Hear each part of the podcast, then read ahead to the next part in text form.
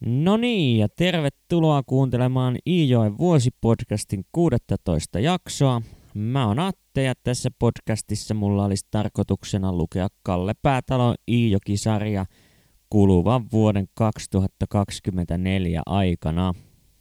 Ja kun tuo viime jakso vietettiin pitkälti noiden talonrakennuspuuhien parissa, niin tällä kertaa lähdetäänkin heti alusta pitää vähän toisenlaisiin hommiin – Nimittäin Herkko ja Arvi lähtevät konnunteko töihin tulevaa talvea silmällä pitäen. Ja tällä kertaa noita kontuja haeta sieltä Murhioesta vesikasvillisuutta niittämällä, vaan Herkko on hommannut pienen heinäpläntin, joka oman perheen voimin käydään niittämässä rehuksi talon eläimille. Kallehan totta kai haluaisi lähteä mukaan miesten hommiin, kun taas Herkko on sitä mieltä, että Kallesta olisi enemmän hyötyä kotona, koska sielläkin olisi tuota rehuhommaa tarjolla lehtien riipimisen muodossa. Mutta Herkko toteaa, että no lähde sitten mukaan, niin katsotaan mitä siitä tulee. Ja näin kolmikko lähtee soutamaan tuonne Mannila herralta hommatulle luonnonniitylle. Matka sujuu ihan kommelluksitta ja kun perille on päästy ja aamupuuro kohteessa nautittu, niin suoritetaan työnjako. Vähemmän yllättäen aikuiset miehet tarttuvat viikatteisiin ja Kallesta tehdään harava mies. Vaan eipä siinä montaa hetkeä ehdi kulumaan, kun Kalle alkaa jo tympimään koko haravointihomma, kun sääkset ensinnäkin kiusaavat häntä ja käsiinkin tulee rakkoja tuosta haravan reheiluttelusta.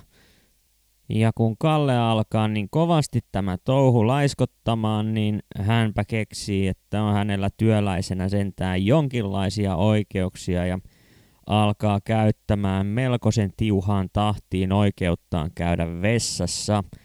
Ja nämä vessareissut totta kai tehdään pitkän kaavan mukaan ja ei siinä ihan hirveän montaa retkeä lepikon puolelle tarvii pissaushommissa tehdä, kun Herkko alkaa ihmettelemään, että mitä se Kalle siellä metässä oikein könyää.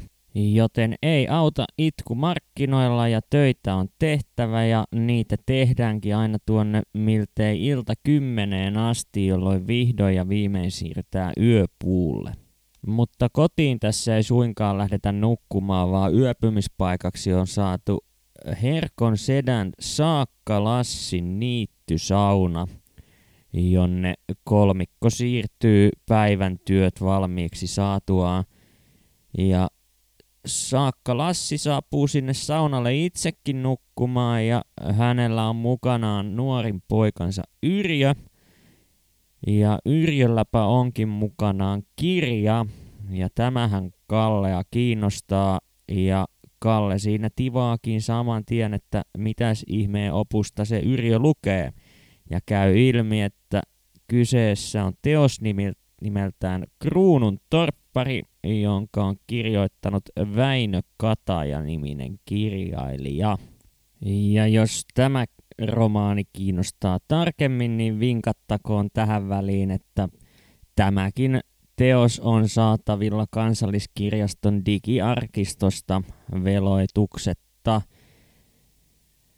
Mutta koska Kallella ei tällaisia interneta ja hienouksia ollut käytettävissä ja Yrjökään ei tuosta romaanista ihan hirveän montaa sanaa halunnut Kallen kanssa vaihtaa, niin eipä Kallen auttanut kuin painua pehkuihin vain ja ainoastaan herätäkseen jo puoli neljän aikaan aamuyöstä uuteen työpäivään. Mutta tälle päivälle onkin ohjelmassa vähän uudenlaista puuhaa, joka sitten maistuu Kallellekin tuota haravointia paremmin, nimittäin eilen niitettyjä heiniä aletaan kasaamaan heinäsuopiin ja Kallen tehtäväksi jää talloa suopaa kasaan samalla kun Herkko ja Arvi heittävät heiniä sinne suovan päälle.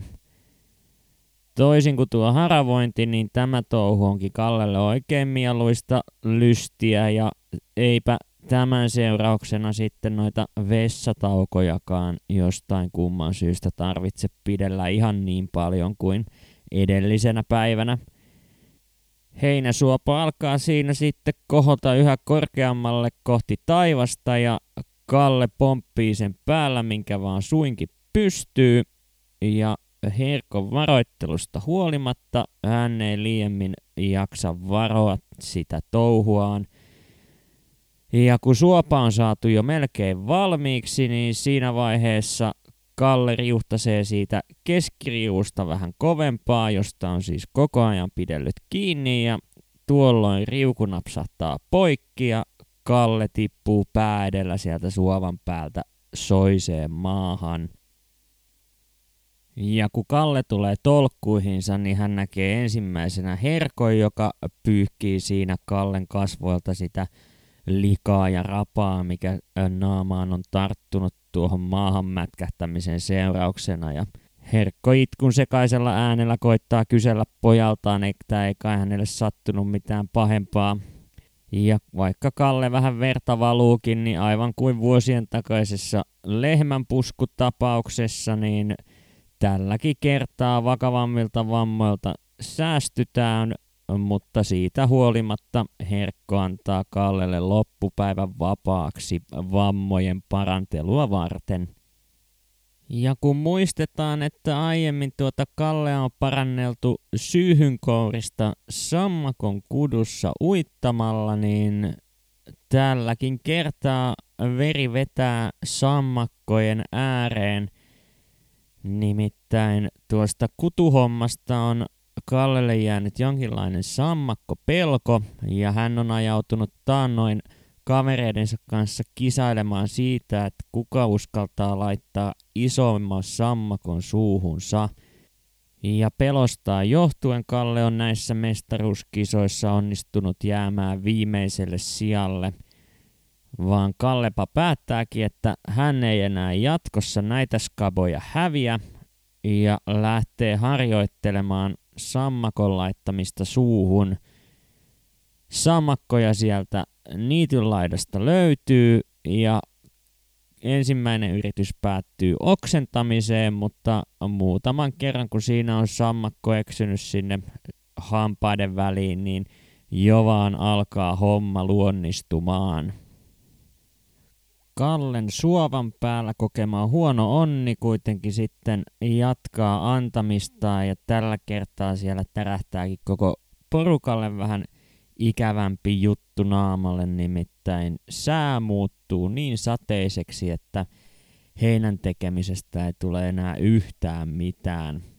Muutaman päivän porukka siellä odottelee ja tekee sen, minkä pystyy silloin, kun sade hetkeksi lakkaa, mutta siinä vaiheessa, kun Kalle onnistuu veistämään herkon puukolla sormeen, vuoltua jotain kalikkaa lääkkeeksi tylsyyteensä, niin – Herkko toteaa, että eiköhän tämä ollut tässä ja koko porukka lähtee kohti Kallioniemeä odottelemaan parempia heinäntekosäitä. Sattuupa sitten käymään niin, että mummu eli ämmi saapuu hetkeksi jälleen asustelemaan tuonne Kallioniemeen ja ämmillähän on maine vähän vaikeana ihmisenä, kun hän ajautuu aika usein toraan minioidensa kanssa, mutta tällä kertaa ämmi vaikuttaa olevan vähän normaalia leppoisammalla tuulella ja minkäänlaista riitaa ei riitun kanssa saada aikaiseksi. Vaan siitä huolimatta, kun viikko on kulunut, niin ämmi kysäsee riitulta, että mahtaisiko hän mahdollisesti saada veneellä kyydin Villin saareen, niin hän jatkaisi matkaansa kohti seuraavaa kortteeria. Riituhan totta kai pyyntöön suostuu ja ämmiä lähdetään kuljettamaan koko perheen voimin lukuun ottamatta töissä olevaa herkkoa niin tuonne Villinsaaren suuntaan. Ja tähän väliin otankin katkelman tuosta Ämmin saatosta Villinsaaren rantaan Tammetun viran sivuilta 159, 160 ja 161. Syvennyin taas kerran utelemaan ämmiltä ajasta, jolloin ukkelin sakki oli vielä asunut päätalossa. Äiti kyllä sanoi väliin, ettei semmoisten asioiden muisteleminen ole ämmille mieltä ylentävää, kun on joutunut lähtemään märän penskajoukon kanssa mieroon. No, onpahan sehi aika jäljessä päin. Täytyy vain luottaa Jumalaa ja uskoa, että lapsilla ja lastenlapsilla on parempi tuuri elämässään. Ja ihmisiähän noista on tullut kaikista. Ämmin äänessä oli hienoista haikeutta, ja olletikin hänen raskas huokaisunsa teki mieleni alakuloiseksi, aivan kuin syylliseksi. Kun tiesin vanhastaan Ämmin puhuvan mielellään syntymä- ja kasvupaikastaan Korvuajärvellä, aloin kysellä siitä. Korvuajärvessä, jonka itärannalla olevat talot kuuluivat Suomussalmen pitäjään, oli Ämmin nuoruuden aikaan ollut kovasti järvilohia sekä vielä enemmän isoa rasvaista siikaa, joita oli saatu nuotalla ja verkoilla. Mielestäni vene ylitti järven liian äkkiä. Manne ja ämmi kelasivat uistimet vedestä ennen kuin veneen keula karahti Villinsaaren somerikkorantaan. Martta hypähti heti keulalokerosta maihin. Minä nenästin äidin kanssa veneen. Ämmi oli kuulu hyvästä jalannousustaan ja vanhoillaankin voitti monet nuoremmat kävelyssä.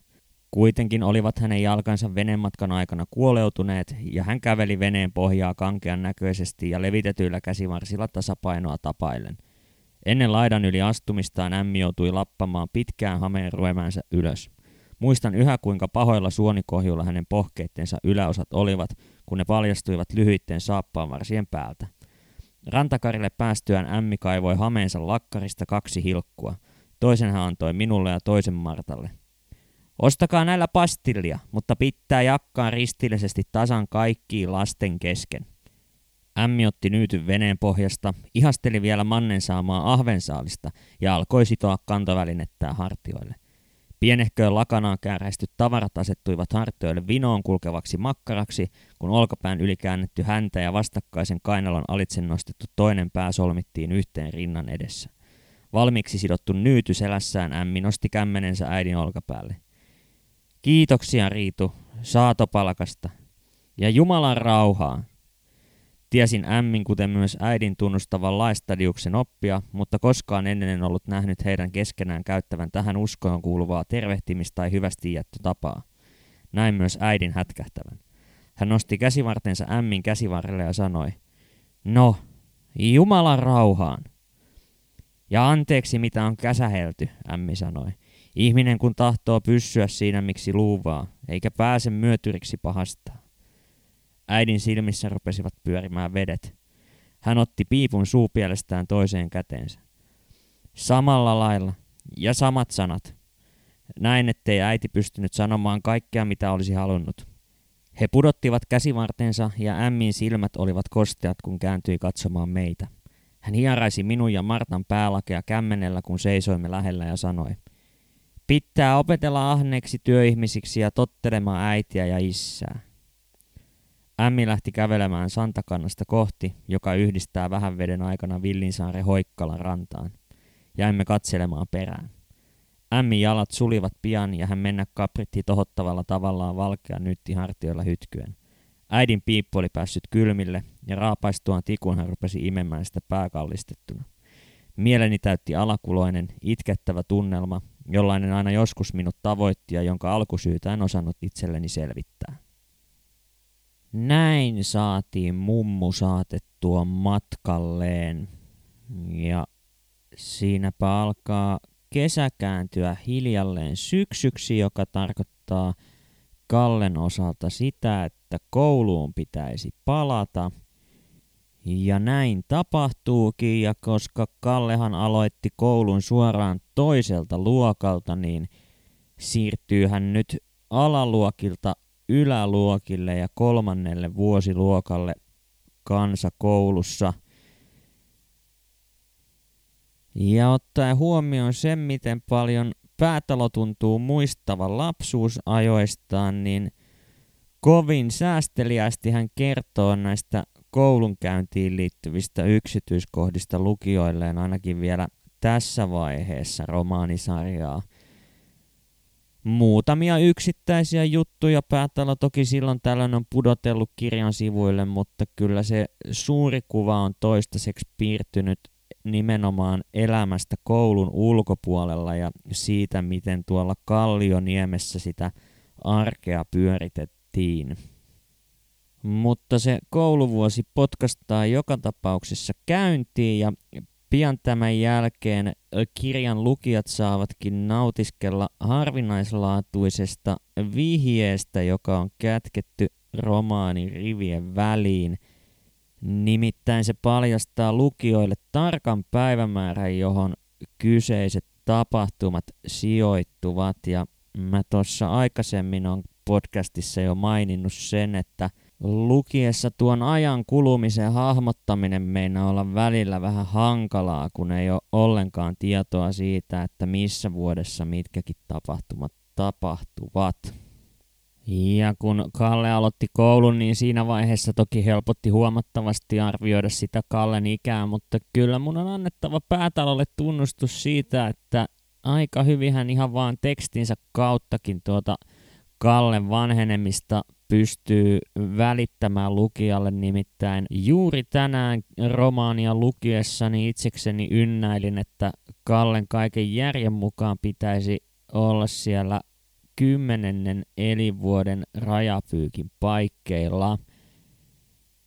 Ja näin tosiaan on, nimittäin päätalo pudottaa meidät vuoden 1929 syyskuun kahdeksanteen päivään, jolloin Kallioniemeen saapuu järkyttävä uutinen siitä, että Tampereella on uponnut höyrylaiva Kuru, joka on upotessaan vienyt mukanaan toista sataa ihmistä. Tätä tarkkaa päivämäärää päätalo itse ei kirjan sivuilla anna, mutta minä toki nohevana poikana tuon tiedon silmieni eteen klikkailin internetin ihmeellisestä maailmasta. Ja eiköhän yksi jos toinenkin lukija aikoinaan kirjan julkaisu vuonna 1972 ole tässä vaiheessa kaivannut tietokirjaa hyllystä ja varmistanut, että milloin tämä Näsijärven tragedia mahtoikaan sattua. Tieto tästä murhenäytelmästä saa sitten Riitun muistelemaan Titanikin kohtaloa ja tässä onkin tällainen mielestäni ihan mielenkiintoinen yksityiskohta siitä, miten tuo legenda Titanikin loppuun asti soittaneesta laivabändistä on ehtinyt jo ihan tuonne Jokijärven kylällekin asti ja Tämä bändihän nähtiin myös tuossa James Cameronin ohjaamassa Titanic-elokuvassa soittamassa juurikin tätä samaa kappaletta, jonka Riitukin kirjan sivuilla mainitsee, joka siis oli Sua kohti herrani, joskin Riitun suussa se on kääntynyt muotoon Suo lähemmä herrani. Ja Suomen evankelisluterilaisen kirkon virsikirjaankin asti tämä laulu löysi tiensä lopulta vuonna 1986, joskin nimi oli tällöin Käyn kohti sinua ja suomennus oli hyvinkin erilainen kuin sitten tuo vuoden 1912 Aune Kroonin tekemä suomennus, johon Riitukin varmasti tässä kirjassa viittaa. Tämän laulun historia onkin aika mielenkiintoinen näin Suomenkin päässä ton ilmeisemmän Titanic-kytköksen lisäksi ja suosittelenkin, mikäli aihe kiinnostaa, niin tutustumaan tarkemmin ainakin suomalaisen kirjallisuuden seuran verkkosivuilta löytyvään blogikirjoitukseen vuodelta 2021 jonka nimi on Sua kohti elämys Titanikin hymnin vaiheita Suomessa vuonna 1912. Tieto kurun uppoamisesta ei kuitenkaan jää ainoaksi ikäväksi uutiseksi, mikä tonne Kallioniemeen syksyn aikana tiensä löytää. Nimittäin eräänä päivänä koulusta kotiin matkalla ollessaan Kalle saa – vähän kiertotietä pitkin kuulla, että Herkon äiti eli Kalle mummu eli ämmi on kuollut. Ja varmasti moni kuuntelija osasi tätä veikata tuon lukemani katkelman perusteella ja itse kun kyseistä kohtaa romaanista tänään luin, niin olin sata varma, että tässä ihan hirveän montaa hetkeä menen, niin tieto Ämmin kuolemasta saadaan. Toki noissa jäähyväisissä, jotka perheen ja Ämmin välillä vaihdettiin, oli jo sellaista lopullisuuden tuntua, että – eipä päätaloa nyt mistään hienovaraisuudesta voi varsinaisesti syyttää kirjallisten ratkaisujensa osalta. Mutta toki on hyvä muistaa, että tuollainen veden yli vastarannalle kuolevan soutaminen sisältää omanlaistaan symboliikkaa ja viittausta tuonne kreikkalaisen mytologiankin suuntaan, vaikka ihan Manalassa asti tässä ei soudeltukaan – mutta uutinen mummun kuolemasta otetaan toki järkyttyneinä vastaan, vaikka ennusmerkkejä olikin ollut ilmassa. Ja toteaapa Riitusen äänenkin, että tätä se siellä rannassa silloin enteili. Koko perhe ei kuitenkaan pääse hautajaisiin asti, vaan ainoastaan tästä lähipiiristä Herkko ja Arvi lähtevät äitiänsä hautaamaan kirkkomaan multiin. Ja näihin surullisiin tunnelmiin päättyykin tämän päivän jakso ja huomenna lähdetään perehtymään aihealueeseen, joka on saanut alaotsikon kuusi juhlaa. Joten kuka ties saadaan kuulla hieman päätalojen joulun vietostakin, johon ei vielä toistaiseksi kyllä ole paneuduttu millään tavoin. Eli kiitos jälleen kun jaksoit kuunnella tänne asti ja palataan taas huomenna asiaan. Moikka!